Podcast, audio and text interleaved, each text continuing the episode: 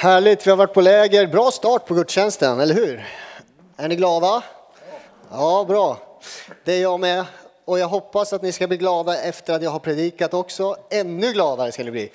Eh, verkligen. Den här texten är en av de texter vi läste under veckan. Och eh, jag kommer inte gå igenom alla bibelstudier nu, det har vi inte tid med.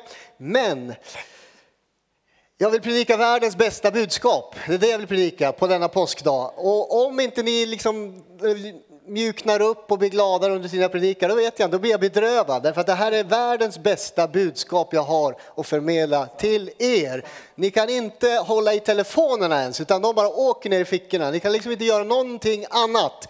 För det här budskapet, evangeliet om att han som var död, han lever. Det är världens bästa budskap. In i vår tid, in i våra liv, in i vår värld, in i Alunda så behövs detta budskap eka, ropas ut bland människor. Hörde ni vad hon började läsa? Första meningen? Nej, ni var inte riktigt med där, du surrar lite.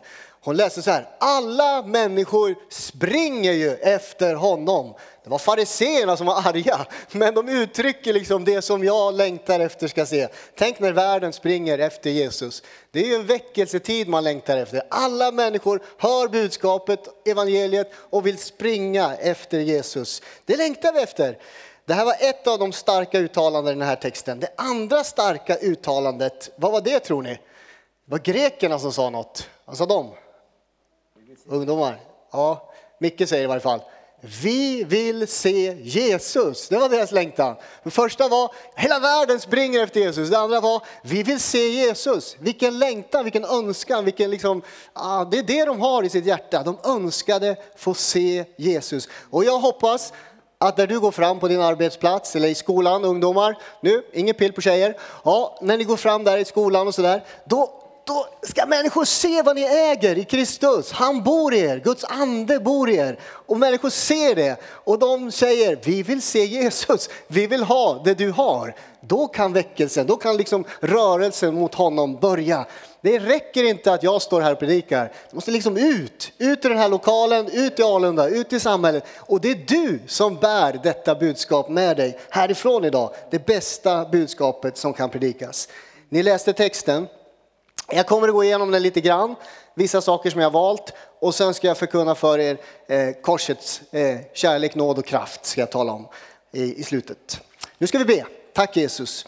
Tackar dig Herre, tackar dig Fader för att vi får fira gudstjänst denna påskdag, din uppståndelsedag. Tack att du lever, tack att du lever som vi har sjungit så många gånger idag redan. Tack Jesus, du är uppstånden och din, eh, liksom, ditt liv, eh, din uppståndelse betyder liv för oss Herre.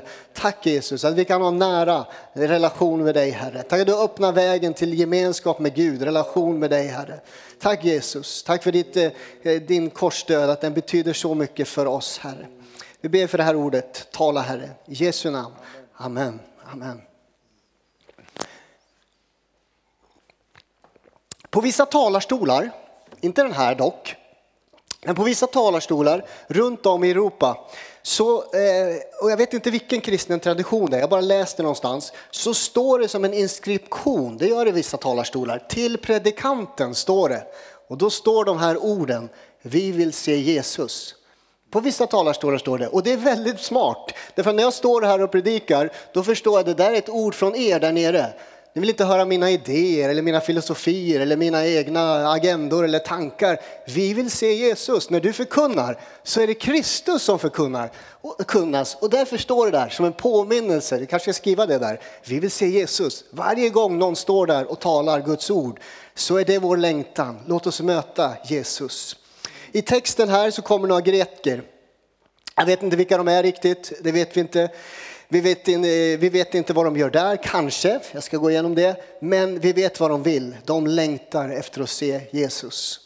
De här grekerna, de kan vara där, kan vara så att de är där för att de vill höra den nya visheten som Jesus besitter. Många greker älskade ny vishet, ny kunskap, nya läror, nya teorier. De älskade att diskutera sånt. Vi var ett litet samtalsgäng även här på lägret som gillade att sitta och diskutera teologi. Liksom, ja, de var sådana, de här grekerna. De ville höra vad som var nytt och kanske hade de hört om Jesus och ville höra vad han hade. Men du vet, korsets budskap är ingen vishetslära. Det är inte det det handlar om. Eh, Paulus är väldigt tydlig. Han säger så här. Talet om korset, det är en dårskap för den som går förlorad. Men för oss som räddas är det Guds kraft. Har inte Gud gjort världens vishet till dårskap? Vi förkunnar en Kristus som blev korsfäst, en stöttesten för judarna och en dårskap för hedningarna. Alltså han hade ingen ny vishet att ge dem. Han hade något som korset skulle han börja tala om alldeles strax. Grekerna kanske var där för att söka vishet, men de får ett märkligt svar. Eller så var det greker som var där för att fira den judiska påsken. De som judarna kallar de gudsfruktande, de som fruktar Gud. Cornelius i Apostlagärningarna är en sån person. Han fruktar Gud och han följde den judiska tron. Han bad de judiska bönerna, han gav allmosor till synagogan och det fanns sådana greker som följde judarnas liv utom på två områden. De skar inte bort toppen på snoppen och de eh, åt inte den mat som judarna åt. Men de liksom bad samma böner och de gjorde allt annat som judarna gjorde. Och de räknades in bland dem som fruktade Gud. Kanske var det sådana greker, troligtvis, som var där för att fira påsk. Och var, kommer ni ihåg varför de firade påsken, judarna? Bra, tack. Några hade hört. Därför att de firade uttåget ur Egypten, befrielsen ur slaveriet i Egypten. Det var det judarna firade där. Och så var de där för att fira denna högtid och så ser de Jesus tåga mot templet och så blir de förundrade över honom och så tänker de, vi vill se honom, vi vill möta honom. Och så kommer de till Jesus och så går de till Filippos, troligtvis Filippos grekisk klingande namn, kanske var det därför de gick till honom. Och Filippos går till Andreas, jag vet inte varför. Och Andreas går till Jesus lärjungarna och så börjar de diskutera. Och så säger Jesus så här. Han verkar helt ointresserad av, ointresserad av att möta dem. Och Jesus svarade dem. Stunden har kommit då Människosonen ska förhärligas. Sannerligen, jag säger er, om vetekornet inte faller i jorden och dör förblir det ett ensamt korn. Men om det dör ger det rik skörd. Alltså han är helt ointresserad, de har rest långt och istället för att liksom ta, vi pratar om selfiebilder, istället för att ta selfiebilder och kort med de här grekerna, det är Jesus helt ointresserad av, så istället så börjar han tala om ett vetekorn. Han tar bilden av ett litet korn, jag har inget litet korn, jag vet inte ens hur ett vetekorn ser ut. Är det gult? Är det brunt? Är det grått? Tråkigt är det i varje fall. Det är tråkigt. Vi säger att det är tråkigt för det blir bilden roligare. Ja, ett tråkigt litet grått korn tar han bilden av och så säger han om detta lilla korn får hamna i jorden, alltså begravas, dö, då kommer det om man väntar en tid spränga fram och ge liv. Han tar den bilden, det är det han pratar Vi vill se Jesus var deras önskan, kom ihåg det. Och han börjar tala om vetekornet. Det måste ner i jorden, det måste begravas, det måste läggas i graven och då kommer det spränga fram och ge liv. Och om man sår en hel åker, har vi en såningsman här? Ja, där sitter en såningsman. Är det fler såningsmän här inne? Ja, I varje fall några som sår. Ja, om man sår en åker så får man en skörd och så kan man så en till åker. Jag antar att det blir en sån effekt av att så. Och ganska snart från ett litet korn, eller snart, inom några år kanske, det borde jag räknat ut, så tänker jag att hela världen kan faktiskt sås från ett korn. För den effekten har det. När vi sår så får vi skörda fler korn. Och så sår man och sår man och sår man. Alltså det som ser dött ut, det läggs i jorden och när det begravs och så kan det spränga fram och ge liv. Så principen är, allt liv kommer från död, talar Jesus om. Inte riktigt som vi tänker, eller hur? Allt liv kommer från död i den här texten. Det är det han börjar prata om. Vi vill se Jesus. Han talar om vetekorn som dör för att ge liv. Och så fortsätter texten. Min själ är fylld av oro. Till och med Jesus känner oro. Ni läste väl texten i torsdags kanske om Getsemane. Den läste vi också på lägret. Getsemane och hur han, hans kamp, hans vånda, hans ångest, hans oro. Och nu uttrycker han den strax innan också. Min själ är fylld av oro. Jag tänker att han vet. Han vet om att han ska gå lidandets väg. Han vet om spikarna, han vet om piskrappen, han vet om att han ska dö, en mänsklighetens död. Han vet att han kommer hänga på korset och vad sa han på korset? Alla sju ord, kan ni dem? Sju? Nej. Kommer ni ihåg något? Nej, vi tar inte förhör nu. Jag törstar, sa han till exempel. Han vet att han kommer hänga på korset och utropa jag törstar. Och vad betyder det? Han kommer få uppleva det hela mänskligheten känner. Det är tomt här inne. Vi, klarar, vi, har, vi har ingenting utan Gud. Var jag, vart jag än i världen vänder så, så står jag där med tomma händer var det någon som sjöng.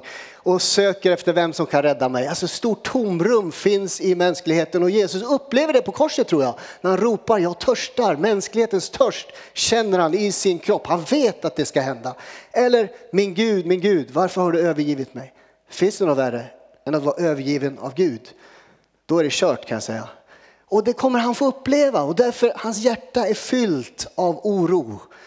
Och så börjar han tala, han oroar sig och Jesu Kristi kors kommer att påverka tre områden tänker jag när jag ser den här texten. Det kommer en dom över världen, Satan kommer att fördrivas, världen ska räddas. Det är därför han ska upp på korset och ändå känner han oro, ängslan, våndan över detta. Så står det så här, vers 31. Nu faller domen över denna världen. Nu ska denna världens härskare fördrivas och när jag har blivit upphöjd ska jag dra alla människor till mig. Alltså när världen spikar upp Jesus på ett kors så skriver de under sin egen dödsdom tänker jag. Nu faller domen över världen. När man avvisar Guds son och ropar korsfäst så faller en dom över världen. Nu ska Satan fördrivas, säger han. Alltså han som en gång fördrevs från himlen ner till jorden, Lucifer själv, han ska nu fördrivas ut ur världen. Och även om jag ibland citerar att, som det står i Bibeln, djävulen går omkring som ett rytande lejon och söker efter vem man kan sluka, så är hans bett inte så kraftfullt längre efter korset. Det kan påverka oss men ge inte honom mer tillträde i ditt liv. För han ondskans alla andemakter är avväpnade, står det i bibelordet, på korset. Han ska fördrivas från världen och världen ska räddas. Och när Jesus har blivit upphöjd ska han dra människor till sig. Då ska mänskligheten springa efter honom. Denna text handlar inte om lovsång, handlar inte om tillbedjan. När jag har blivit upphöjd, då ska jag dra mänskligheten till mig, säger Jesus. Alltså inte när vi tillber honom eller lovsjunger och han talar om sin död. När han blir upphöjd på korset, då ska människan dras till Jesus. Hela mänskligheten, alla ska springa efter honom. Varför då? Därför att Jesu Kristi kors blir en magnet som drar människor till honom av tre anledningar. Kommer ni ihåg de anledningarna ungdomar? Tre anledningar till korset, varför det var en dragningskraft. Ni skrev det där nere på höger sida på ert första papper. Korset. Tre anledningar. Det, jag sa så här, det är ett upp, ni ser, det är bra för att höra. Det är inte ens, till och med ledarna ser lite så här tveksamma ut, då blir man nervös. Vad, vad har hänt? Man skrev det i första pappret med selfiegubben, nere i högra hörnet stod det så här, korset är ett uppvisande i gudomlig kärlek. Korset är ett uppvisande i gudomlig, ja jag sa det sist, nåd. Korset är ett uppvisande av gudomlig kraft. Det är därför det blir en magnet som drar mänskligheten till oss. Därför att på korset, när man ser honom på korset, vi vill se Jesus var deras önskan, och han talar om sitt kors, han talar om liksom sin död. Och när mänskligheten ser Jesus på korset, då ska de dras till honom. Därför att det är ett uppvisande av gudomlig kärlek, nåd och kraft. Du vet när vi talar om kärlek i kyrkan, det är inte flummig kärlek utan det är en speciell kärlek vi talar om. Den kärleken talar Johannes om i sitt brev. Detta är kärleken, säger han. Inte att vi har älskat Gud, utan att han har älskat oss först och gett sitt liv för oss. Så har vi lärt känna kärleken. Sann kärlek är oemotståndlig, det ska ni veta. Jesu kärlek på korset är oemotståndlig. Den är självuppgivande, självuppoffrande. Han ger sig frivilligt för din skull på korset. Jesus är därför för mig oemotståndlig, därför att från hans kors strömmar ständigt kärlek. Den kärlek där han ger sig för oss trots att jag inte förtjänar det. Det var inte med bockars blod, står det, som han friköpte oss. Men det var med sitt eget blod han friköpte oss från våra meningslösa liv och bevisar hur värdefulla vi är för honom. Korset är ett uppvisande i gudomlig kärlek. Men ännu bättre ska jag säga, och nu, det här ska ni komma ihåg när ni sitter i skolan och läser om eh, religion. Det här är varför kristen tro har det bästa budskapet av alla. Det här är varför det är så mycket bättre än alla andra religioner. Förlåt, jag sågar alla andra religioner just nu. Därför att kristen tro eh, det är det enda, det är liksom där det handlar om nåd hela tiden. Det är det som är speciellt med kristen tro. Vi talar om nåd, nåd och nåd och nåd igen, hela tiden. Korset är ett uppvisande gudomlig nåd. Därför att kärlek, det sträcker sig ut till människor så här. Nåd är mycket starkare. Det är kärlek som är beredd att böja sig ner. Det är kärlek som är beredd liksom att, att gå ner i skiten där människor befinner sig och dra den upp. Det är kärlek som är aktiv på ett helt annat sätt. Ni vet, vi, vi sjunger ibland så här. Du och du och du duger. Kommer ni ihåg de barnsångerna? Har ni sjungit dem? Nej, det var länge sedan. Det var när jag var liten. Och då ska jag säga så här, du är du och du duger inte. Oops. Jag är inte okej okay och du är inte okej. Okay. Jag ska skriva en bok om det. Jag är ledsen, men vi talar väldigt mycket om att vi är perfekta som vi är, det är så bra och Gud älskar dig. Och det är sant, men du är du och du duger inte. Jag är ledsen att lägga fram det budskapet idag. Därför att så är det. Det finns så mycket trasighet i mänskligheten och i dig och mig. Alla människor har syndat och saknar härligheten från Gud. Men det fantastiska är att Guds nåd böjer sig ner på vår nivå och drar oss upp ur den där skiten. Och ja, det är verkligen påsk, halleluja. Underbart. Alltså, jag tänker så här, där, där synden blir större, där överflödar nåden än mer, står i Bibeln. Alltså, det är det som är budskapet. Från korset ser vi hans nåd. Det betyder att om någon befinner sig nere i ett dike och kravlar där nere i skiten så står inte Jesus här uppe och ropar, ja men om du gör så där och tar de där stegen då kanske du kan ta dig upp. Det är liksom självhjälpscoacher som håller på så. Bara du gör sådär och sådär och sådär så kanske det blir bättre i ditt liv. Nej, Jesus han hoppar ner på den nivån i skiten och drar människor upp. Han kommer till vår nivå. Han blir som en av oss står det.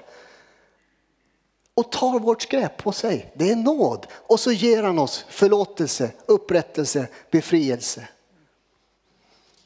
David, kung David fattar det här. Han säger så här, stadigt hoppades jag på Herren. Han hörde mitt rop. Han drog mig upp ur fördärvets grop, han ställde mina fötter på en klippa, han gjorde mina steg fasta och han la en ny sång i min mun, en lovsång till vår Gud.